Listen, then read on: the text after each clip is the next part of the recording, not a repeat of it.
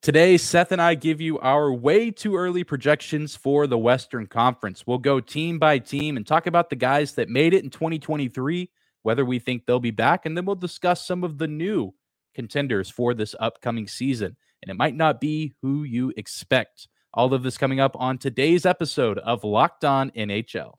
Your Locked On NHL, your daily podcast on the National Hockey League. Part of the Locked On Podcast Network, your team every day.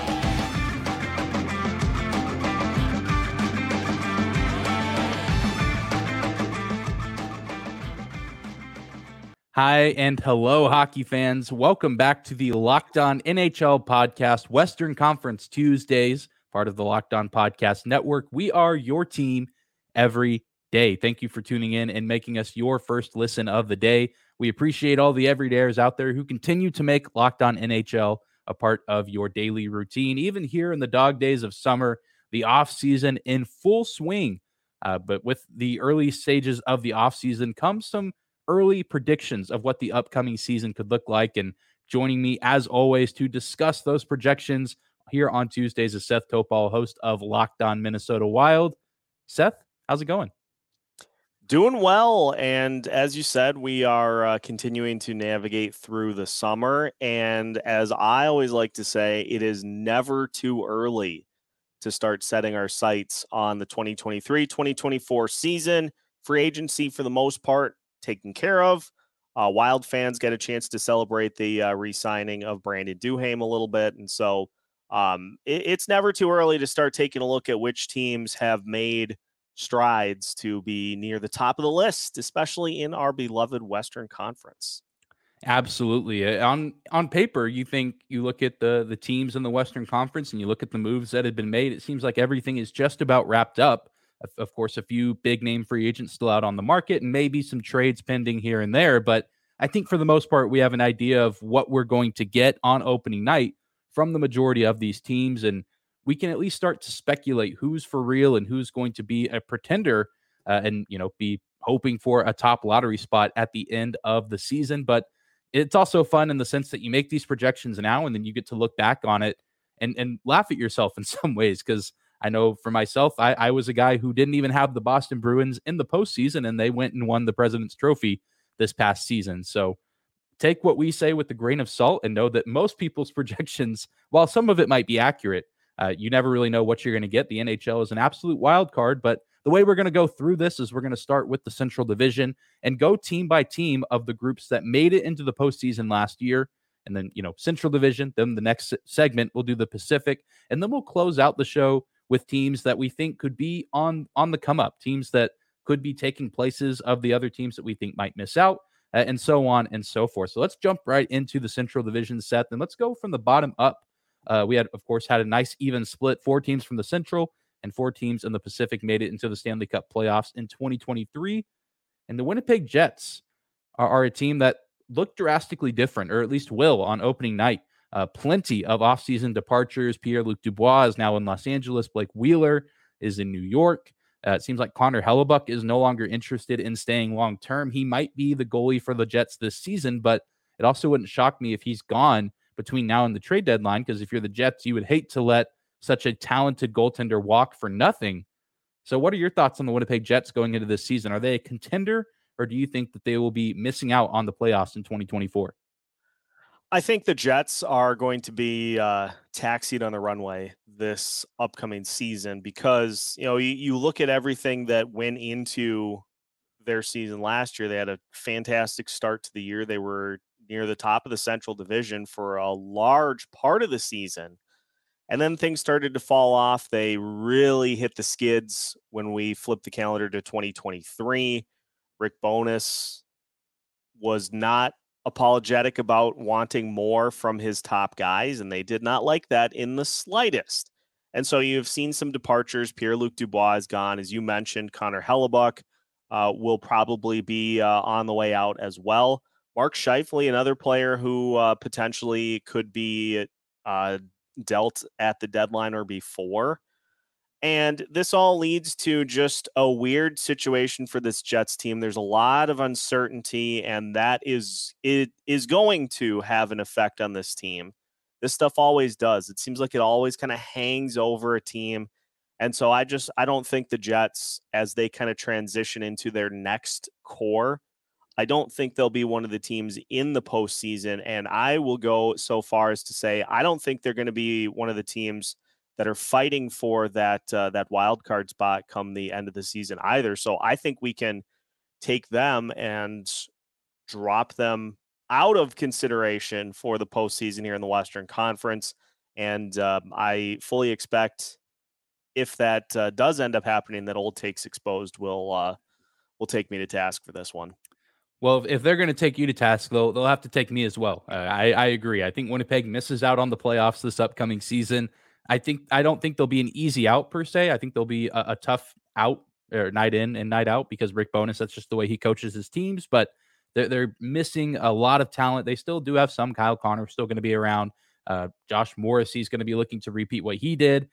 But ultimately, I just don't necessarily see this team taking any steps forward due to the talent that they've lost and could still be losing. And the next team, a team you're pretty familiar with, Seth, in the Minnesota Wild, a team that I'll just go ahead and start off by saying, I think they'll make the postseason. I don't necessarily know how many steps forward will be taken by this organization, but I mean, you look at the players that they have. You mentioned Brandon Duhaime re-signed. Kirill Kaprizov is still going to be Kirill Kaprizov. That top six is pretty good. I mean, if you have a healthy Joel Eriksson-Ek, Matt Zuccarello, Ryan Hartman, Matt Boldy, I know is still, kind of stepping into his role with the team, but I'm curious to know your thoughts as a team that this hits pretty close to home to you as you cover this team every day. Do you agree? You think they make the postseason, or do you see a regression this coming season? It's funny because I have been of the belief that I think this team is going to regress. And I said it last year too, and sure they did by a total of 6 wins. And they ended up being 10 fewer points than the previous season, but still they had 100-point season. They won 46 games. They made the postseason. They were still one of the top 3 in the Central Division. And so at some point, you have to also acknowledge the fact that this team has learned how to win given the financial constraints that they have been under over the last couple of seasons. They've put together a team that relies on a very strong defense. The expectation is going to be that group will get better with Brock Faber playing a top 4 role. You're going to have the likes of Marco Rossi playing on this team as well. And my assumption would be that there are going to be a few more goals this year than last year. The goaltending may not be as good, but then the hope would be that the goaltending doesn't have to carry this team as much as they did this past season. And all in all, I think it leads to an assumption that they're going to be one of the top 3 in the Central Division again. And so I have no reason to believe that they're not capable of just continuing to do what they have done. So I am fully putting not just in potential for a wild card spot. They will be, I think, one of the top 3 in the Central once again this year. I'll agree with that as well. 103 points this past year. I don't really think there's anywhere you can look at the lineup and say, oh, they got considerably worse.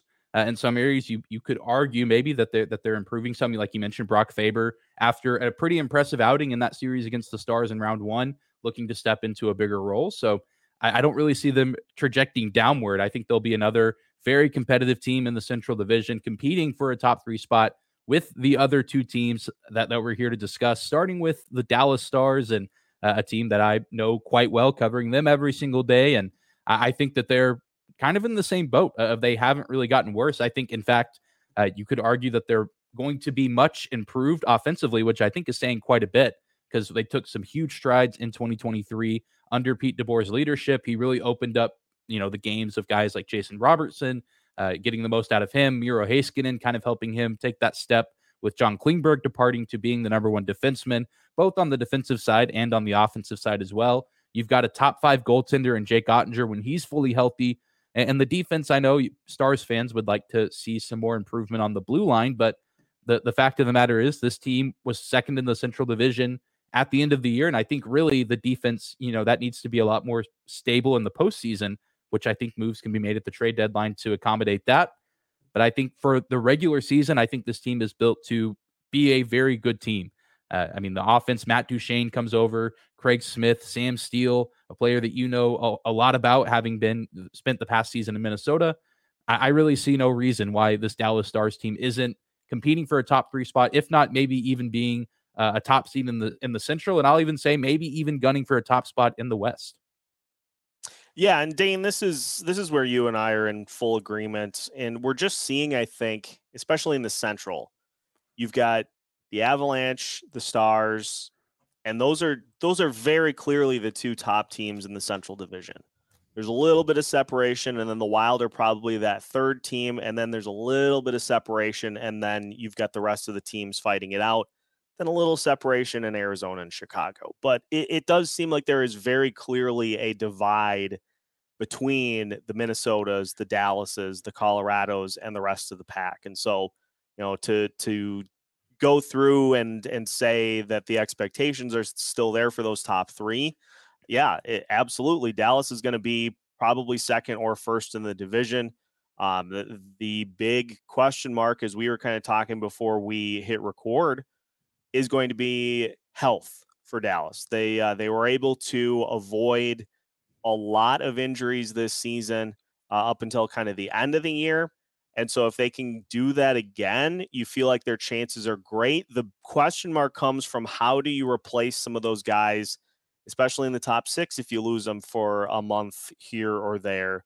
Where does that depth come in? But even still, even if Dallas does deal with injuries this year, I still think they are one of the top three best teams. If they don't, then they are one of the top two teams in the Central. Yeah, I'm right there with you. And obviously, you know, when you talk about injuries and teams that were plagued by it, I think that eases us into the final team of the Central Division. You talk about Colorado was still a great team in 2023, but had stints where they were missing some of their key guys and were missing arguably one of their main guys in Gabe Landeskog all season. I'm assuming that he'll be back at some point. I know the timetable is a little shaky now after, you know, it was like, oh, he'll come back halfway through the season. That never happened. And he missed out on the regular season, the playoffs, and there were stints where Kale McCarr was hurt, Nathan McKinnon, and it just felt like every time they got someone back, someone else was having to leave the lineup, yet they were still a very good team, ended up getting first in the Central Division, and then, you know, lost out in an incredibly competitive series to a very good Seattle team. But with the same, you know, the same thing can be said, Minnesota, Dallas, I really see no reason why Colorado won't be competitive. They still have arguably the best players at their respective positions in their prime. I really just don't see a ton of weaknesses, and I think they have gotten better. They're returning their studs, and they've signed some really nice free agents in Miles Wood, Ryan Johansson, Ross Colton. I mean, unless I'm missing something, I think this team is poised for another 100-plus point season. Yeah, you're 100% right on here. And what we've seen from this Colorado team since they won the Stanley Cup is that there may be stretches where they play like a team that just doesn't really know kind of how to get it done. And so they may lose two or three games in a row and just look off. But then all of a sudden they flip the switch and it's like, oh yeah, this is how we do it. And then they rattle off 13 or 14 games in a row with a point or something like that. They're still very dangerous. They're very capable. It's just a matter of kind of maneuvering through when some of those top guys end up getting hurt. But still, there is still a divide between those top three and the bottom of the division, and Colorado is definitely in the top three. And so I don't see any reason why they won't be one of the top, again, if not the top team in the Central here for this season as well. Absolutely. And maybe even a team that I think could potentially compete for the President's Trophy and being one of the best teams in the league. I know their fans probably don't want to hear that given the association with bad luck that the President's Trophy seems to bring, but I think Colorado is going to be in that conversation. And we'll talk about some of the other teams across the Western Conference in the Pacific Division. We'll talk about Seattle, Los Angeles, Edmonton, and Vegas, and decide whether or not they're going to the postseason in 2024 coming up next. But first, we got to say thank you to one of the sponsors of today's episode, and that is our friends over at FanDuel. Take your first swing at betting Major League Baseball on FanDuel and get 10 times your first bet amount and bonus bets up to $200.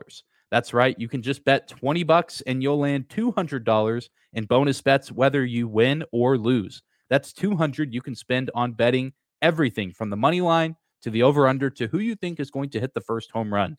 And you can do all of it on an app that's safe, secure, and super easy to use. Plus, when you win, you get paid instantly. There is no better place to bet on Major League Baseball than FanDuel, America's #1 sportsbook. So you can sign up today and use our promo code or visit FanDuel.com/lockedon and get up to $200 in bonus bets. Again, that is FanDuel.com/lockedon. FanDuel is an official sports betting partner of Major League Baseball. I want to thank you again for making Locked On NHL your first listen every single day. Dane Lewis, Seth Topal here with you on this Western Conference Tuesdays. We've discussed the Central Division. Now let's jump straight into the Pacific Division here, Seth, starting with one of the newest member of the league, but a team that made it into the playoffs in their first year and maybe overperformed in some people's eyes, but the Seattle Kraken, an interesting team to say the least. I don't think people expected them to get as high as they did, but now the question is, can they do it again? Or will they, were they kind of a one-hit wonder and we'll see them regress a little bit this coming year? You know, it's interesting because they didn't have the same path into the league as the Vegas Golden Knights did, where they just caught fire immediately. There were growing pains, and this was a Seattle team that has a very good core. And so the only thing I guess that I worry about with Seattle is some of those young players that are in that mix. Matty Beniers, for one, going through kind of that early slump where the league starts to kind of figure you out a little bit, and that leads to just some struggles from a goals perspective, a points perspective, things along that line. Other than that, I mean, it is a Seattle team, I think, that has some very good structure without really having gotten anything from Shane Wright whatsoever. So there's potential that if he comes in, he can be a little bit of a spark to help keep them going. Ultimately, again, you can take pretty much three teams from the Pacific and just strike them from the record immediately with Anaheim, San Jose, and probably Calgary. You can just take those three and throw them out of playoff contention. And so then at that point, you're really only having to try to leapfrog one team to get in. And I don't see the Central as having two wildcard teams this year. I think there are enough teams in the Western Conference that are trying to get back up to where I think we'll get one wildcard from each. And so you look at the odds there, and I think it is in Seattle's favor to be one of those teams from the Pacific once again. But do you think it's limited to just wild card spot, or do you think there's a chance that they seep into that top three? That's a tough one. At this point, I would have to say wild card, just because you have a Kings team that's added some real talent. Now, did they upgrade the goalie situation? That remains to be seen. You've got Edmonton, who is Edmonton. And then you've got, until they get told otherwise, the Stanley Cup champion Vegas Golden Knights. So I would say at this point, it's probably a wild card for Seattle. Just feels like the right spot to put them here this season. I think that's a fair assessment. And it's, I think, like you kind of were alluding to, not necessarily a lack of talent on their end, but they're in a division that has some pretty great teams, including the team that finished above them and a team that I think will also finish above the Seattle Kraken in the Los Angeles Kings, who were one of the best offenses in the league last year, but were missing that goaltending. And they added to the offense. They get Pierre-Luc Dubois. They, make some other moves here and there. I know they lose Sean Durzi to Arizona, but it really seems like all signs are pointing to this Kings team being great. Now, the question is, are they going to be good enough to finally kind of shake off this almost little brother role that they've taken in the Pacific the past few years with, Edmonton seemingly always having their number, Vegas kind of being the new kid on the block, taking all the attention, and you have this Los Angeles team that's never really been that bad over the past handful of seasons, but they haven't reached that next level. Is this the year that they finally do it, or are they kind of doomed to still be in the middle somewhere? I think they are still going to regret not meaningfully upgrading the goalie situation. I know Connor Hellebuck is still available for a trade, and so in the event that, say, the Kings would go get him, I think I would be proven wrong here. But at this point, you go get Cam Talbot, who I know is not going to be the starter, but he will be part of the goalie rotation there. And I don't know if that's enough for a Kings team that really wants to try to maximize this window and be a legitimate contender for a Stanley Cup. But ultimately, with the amount of games that they play against San Jose, Anaheim, Chicago, Arizona, they're still a playoff team for me, although I don't think it's going to be enough at this point to get them over the likes of Edmonton and Vegas. Yeah, it's so tricky, especially just from here. I mean, you need to see how these teams start the year, but then even then you look at a team like Winnipeg, like you mentioned, started the year off one of the best teams in the league, and then we saw how things ended for them. So I'm curious to see how things go for LA early on and kind of how they attack their season, especially at the trade deadline. Maybe they get by with the goaltending that they have, and then at the deadline, you look to go out and get a true backbone piece that can, hold your team together for a deep playoff run. So I think if this team can, make it past the first round, they have the veteran leadership to kind of have that mental toughness that you need in order to push through. They have guys who have won the cup before and guys who know what it takes to win. So I think it's just a matter of kind of getting past that mental block of knowing that you can be a good and competitive team. But it is easier said than done, especially with teams in the division like the Edmonton Oilers, who don't look that much different than they did at the end of the season. But the big thing with them is that they have the best player on the planet, Connor McDavid, and then a top five player on the planet right behind him in Leon Draisaitl, if not the second best player. I mean, but again, you go back to this team doesn't look that different.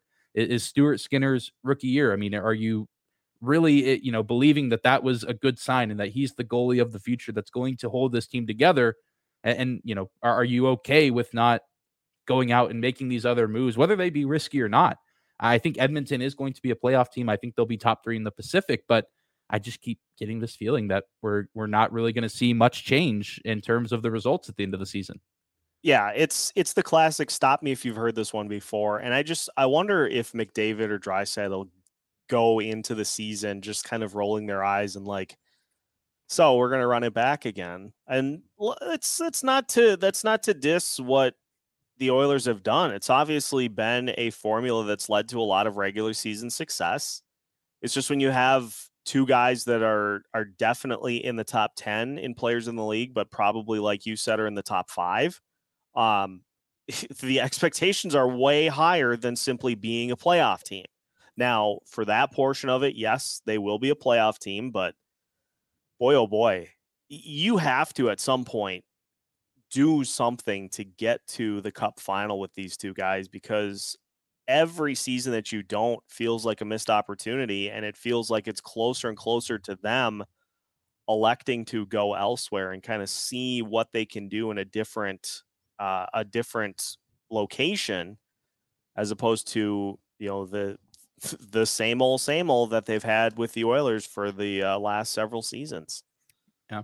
It's funny that I know before we were recording, we were talking a little baseball and talking about the Angels. And if you follow the MLB, you know that there's the running joke of, you can have Mike Trout go 4 for 5 and, or Mike Trout hits for the cycle. And, Shohei Ohtani does something that hasn't been done since Babe Ruth did it back, in the 1900s, when you couldn't even watch the game on TV, but the Angels still lose to the Tigers or the Oakland Athletics. And I feel like that's Edmonton, although at least Edmonton has made it to the postseason. But, if Draisaitl and McDavid's careers ended today, where do you rank them amongst, the greatest ever, lace up skates and play this game? And obviously titles aren't everything, but they are a huge indicator of where your legacy lies in the hockey community. And, I mean, this Edmonton team, like you said, if it's Stanley Cup Finals appearance or bust. I mean, anything below that is a sad season. And at that point, I mean, if I'm the star players, I mean, Leon Draisaitl only has 2 more years left on his deal.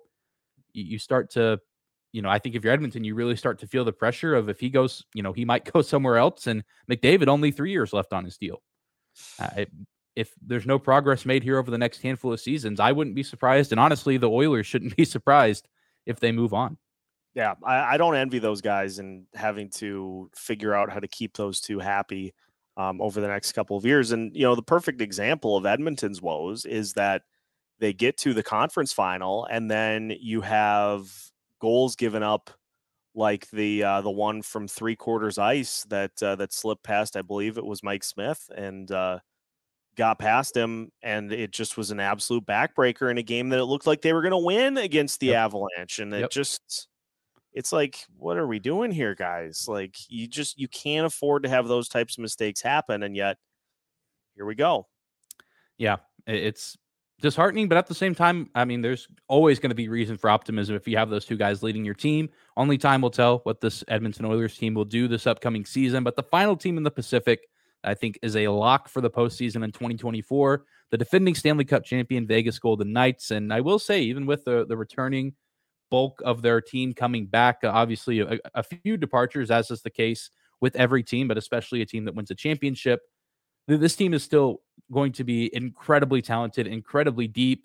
They've checked a lot of their big boxes for the offseason, a few pending RFAs for some guys at the bottom of the forward group, but I mean, the defensive core is still going to be very strong. Aiden Hill's coming back.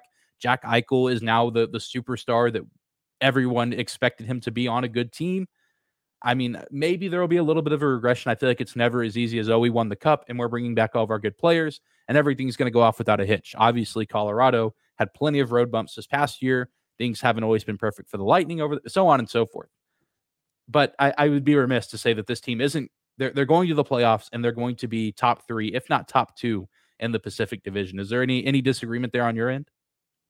No, I think Vegas is, as constructed, still one of the best teams in the Pacific Division. And so, barring something catastrophic happening, I don't think there's a scenario in which they don't finish at least number two. But it's probably looking more like they'll be the number one team once again. And I mean, It's Vegas. Like, just place your bets now. Yeah. Yeah. That it's just going to be a tough team to beat. I mean, they showed the recipe in the playoffs of building a championship contender, and those pieces are still in place. But it doesn't mean that other teams won't get close to trying and other teams won't be gunning to take their spot. And we've now kind of laid out the roadmap of the teams we think will be going back or, you know, retaining their spots in the postseason. But there's still a few teams that I think will be on the fringe, and Seth as well, that think could get into the playoffs or at least will be competing until the final days of the season. And we'll dive into some of those teams to close out the show coming up next. Third and final segment of today's episode of Locked On NHL, talking about the fringe teams, the teams that we can't guarantee right now here in July that they'll be in the playoffs, but teams that intrigue us and teams that we think could very well be fighting and contending for a spot, a wild card spot at the end of the year. Let's go ahead and stay in the Pacific Division, Seth, because I think there's less ground to cover there. And you alluded to it. Obviously, San Jose, Anaheim, I think everyone, including the fans of those teams, know that this just isn't going to be the year for them. I think Calgary is just an absolute mess. I don't think they make the postseason. You alluded to that earlier, but the Vancouver Canucks are kind of the oddball team here. And there's so many different directions you can go with this team. Rick Tocchet is, you know, getting his, I guess, clean slate. He took over for the team halfway through the season, and I think that there's some reason for optimism. You still have JT Miller, Elias Pettersson, Andre Kuzmenko had a really nice year last year. Quinn Hughes, I think, is one of the best D-men in the league. He just doesn't get a ton of spotlight because his team hasn't been necessarily great, but you know, this team has some pieces. And I remember this time last year, everyone said, all right, with, you know, Bruce Boudreau, this team is going to gun for a playoff spot. And then it all fell apart. Are we doomed for that repeat situation? Are we washing and rinsing that process? Or do you think it could be real this time? Do you think we could actually see some steps forward for the Canucks organization?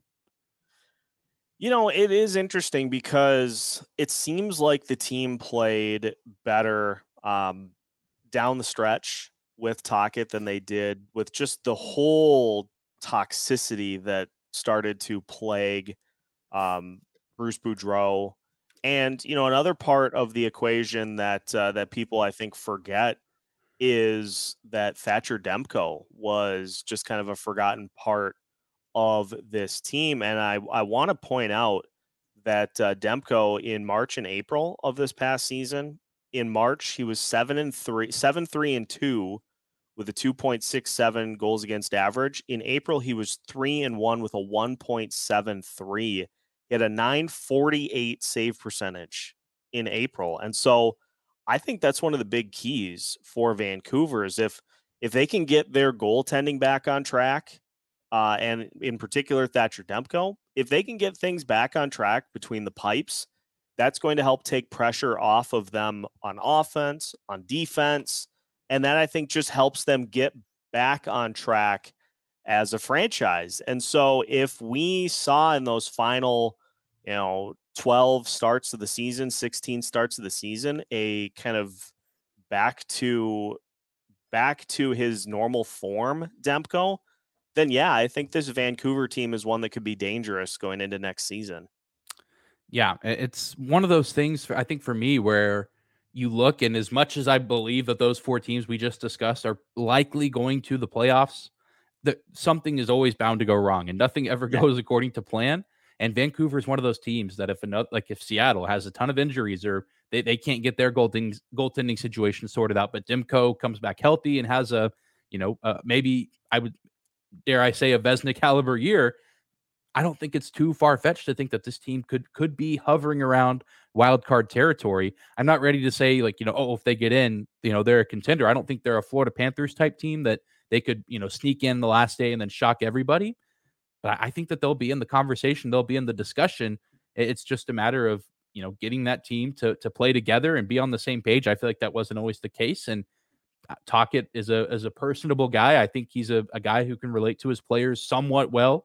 And I know this is not the easiest locker room to manage in terms of personality, but someone has to do it. And hopefully Tocchet is the guy. I know the organization wants that. The fan base wants that. If you did a survey of fan bases that are the most hungry to see their team get back to being good, Vancouver has to be at the top.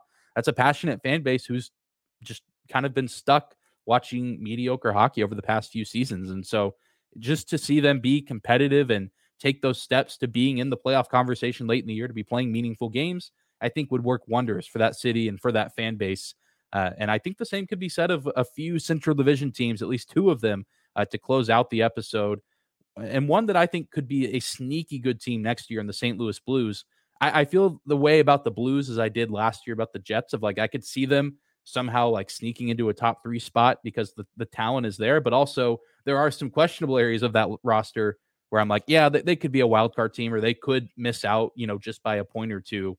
What are your thoughts on the Blues? I obviously can see both sides of the argument and could probably be sold on both sides of the argument. Isn't it funny how much we go back to goaltending? Yep. Because I feel like a large key to the St. Louis Blues is going to be what happens with Jordan Binnington. He was all over the place this past season. He had stretches where he was unbeatable. He had stretches where he looked like he would have given up 10 goals to an AHL team. And so if he can get back on track, that is going to go a long way. And it was interesting to hear some of the comments as the season wound down from Craig Berube about not getting enough fight from his team and guys knowing who they are in terms of who needs to be better, in terms of giving better product on the ice. I wonder what sort of effect that situation has, because we saw how it played out with the Winnipeg Jets and with Rick Bowness, now obviously going into year two with him. But it feels like a St. Louis team that if they put it together, they will rally and unify and will do some good things. But if they don't, it feels like we will see a situation probably a little more than what we saw at the trade deadline, where they are mortgaging off some big pieces and really kind of taking a couple steps back just to try to put together that next group of core players that they move forward with. And I think the big thing with this team, and something I'm curious to just see how it shakes out, is I remember this time last year looking at their lineup and looking at the contract situations, and you kind of looked at the older veteran leaders on the team, the guys that were the face of that Stanley Cup run in 2019, your O'Reillys, your Tarasenko's, I'm blanking on his name. Who went to the Vegas Golden Knights? Barbashev. Ivan Barbashev. I was like, why am I blanking on his name? But those guys, all of them were on expiring deals, and you kind of got the sense that either they weren't going to come back after the season, or if things kind of went down as they did, that they were going to get traded at the deadline. And so I obviously was not in the locker room. I don't know if this was the case, but if there was that looming sense of, this team's in a weird transition period where you still have those guys that, the captain and the alternate captains, but then you now have, Robert Thomas and Jordan Kyrou kind of the next up guys, knowing that the changing of the guard is going to happen. And if they just weren't able to kind of balance and manage those expectations, whereas now those guys are gone and you're not really facing that this season. Of course, there are expiring contracts, but you know, the names aren't as prevalent as some of those leaders. So I wonder if that changes things at all now that this kind of new order has been established, I say with air quotes, because I feel like some of these younger players still have to learn how to lead the team a little bit better. But I think they could take some steps forward. I think Jakub Vrána was an underrated trade deadline move. He was great for the Blues down the stretch. I know he's had issues staying on the ice just with some off the ice issues, but if he can stay healthy and stay on the ice, he's going to be a weapon for the Blues. And yeah, goaltending is a big deal, as Binnington was quite literally all over the place with stats, but then also sometimes on the ice. I'm sure you remember that game against the Wild where he and Marc-Andre Fleury gave us one of the most memorable moments of the season. But the final team that we'll discuss today, another team out of the Midwest/South, I guess, not too far from St. Louis, but the Nashville Predators, another team that it's just hard to put a finger on. They obviously felt like they needed to make some changes. And I know you and I discussed, I think it was last episode, that regardless of what you think of the moves, you can't say that Barry Trotz isn't making an effort. Barry Trotz is very much coming in and doing what he deems necessary. And he's a great hockey mind. We all know that. It's just a matter of, will all of this pay off? It's interesting too, because, you know, I was diving into this a little more after we discussed it. And the biggest thing for the Predators is making sure that Juuse Saros isn't just getting bombarded in the way that he was this past season, like a historic level of his teams not being able to prevent the opponent from getting shots up, and just these outrageous shot differentials on almost a nightly basis. And so if they can play a little more even keel hockey this year, and I think having the veterans, Ryan O'Reilly, to help lead this group with some emerging youngsters such as Tommy Novak, it could be a sneaky group. And we are, just like you said, with the Pacific Division, and I know we did kind of touch on this as well, the Central Division is, you know, one team dealing with just a rash of injuries away from seeing somebody new hop into one of those top spots and make maybe a little bit of a surprise push. And so it's something that Colorado, Dallas, Minnesota all will be watching for this year. But that's all a team like Nashville needs, is just an opportunity to kind of catch somebody off guard and just go on a little run. And I think they are definitely capable of doing that, because again, they've got Juuse Saros between the pipes, and he is always going to be one of those upper-level goalies, and that is something that you feel like you match up well against a lot of teams with. And so if they can just get some guys to play a little bit above their expectation level, they're going to be a tough out. Definitely, and they're kind of playing with house money a little bit. It's funny, you look at their cap-friendly page, and if you looked at the end of the season, it would have looked different, but their highest-paid forward is Ryan O'Reilly at a $4.5 million cap hit. And it's just such a different group. I mean, Gustav Nyquist, Stars legend Dennis Gurianov, now a member of the Nashville Predators, he's in that mix. Cody Glass, I know, recently signed, his new deal, and he's expected to take on a bigger role this season. It's one of those teams where the pieces are certainly there. The defense, I think, is underrated, led by Roman Josi, but Ryan McDonagh, Tyson Barrie, Luke Shin, that's a pretty solid group. And you put those guys in front of Juuse Saros, and again, the same thing that I said with the Pacific could very well happen in the Central. The Dallas Stars, one of the healthiest teams last year, could be just ravaged by injuries, and they potentially fall out of the playoff picture. Who's to say a team like Nashville, kind of playing, you know, I feel weird saying Moneyball because that's kind of a baseball reference, but it almost feels like that's kind of what they're doing here, where they're not spending a ton of money. They do have a good amount of cap space, but even if things don't work out this season, they're set up pretty well. They have a ton of draft capital in the 2024 draft, and some good contracts here, and a lot of their forwards, especially all but, you know, only 4 forwards are on deals that are lasting longer than this season. And pretty much all of the 1-year deals they have are relatively inexpensive. And you can kind of gauge and be like, all right, we want to bring this guy back, or we want to let this guy walk. You kind of get to make your own decision and build your own team if you're Barry Trotz, and not many other teams and not many other GMs are in that position. So I think this is going to be one of the most interesting teams to watch this upcoming year. Yeah, I think you're right on with that. And let's not forget his memorable soundbite after he took over and saying, you can find third and fourth line guys anywhere. Let's go get some guys that we can put in the top of the lineup, and then we should be in good shape. Absolutely. It's going to be a fun season, and I know we're still a good ways out, but always fun to speculate and start to get your mind ready for the upcoming year and think about what teams could be in the playoffs. And hopefully we will have some new faces and maybe some teams that haven't been to the postseason in a while, specifically more in the Pacific Division. I think it'd be refreshing to see a Vancouver team in the postseason to some extent. I'm sure there's some Pacific fans out there saying, oh no, I would like my team to take the spots, but that's the magic of hockey. You never really know what you're going to get, but that is going to do it for today's episode of Locked On NHL. A little bit of a longer episode, but I think a really good discussion of what the playoff picture could look like. Seth, if you want to go ahead and take a moment and let the people know where they can find you online. Feels right to go a little longer on a Talker Tuesday. So we'll certainly take it. You can follow me at Seth Toups on Twitter, a wide range of Twitter topics, including Minnesota Wild hockey.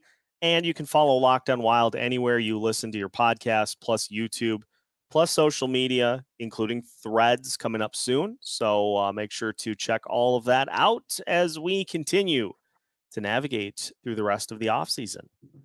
Yep, the same can be said for Locked On Stars. You can find us on YouTube, your favorite podcasting platform of choice. Plenty of discussion going on there with some more way early predictions of what the lineup could look like with all the new faces in the forward room and trying to shake up the defense and trying to make sense of that group, as it's not really changed, but you're hoping to see some improvements from some of the younger players in the organization. But Seth, always a good discussion, as it always is on Tuesdays. Looking forward to doing it again next week. So for those of you listening, those of you watching, take care and be good to one another. And we will see you back here next Tuesday.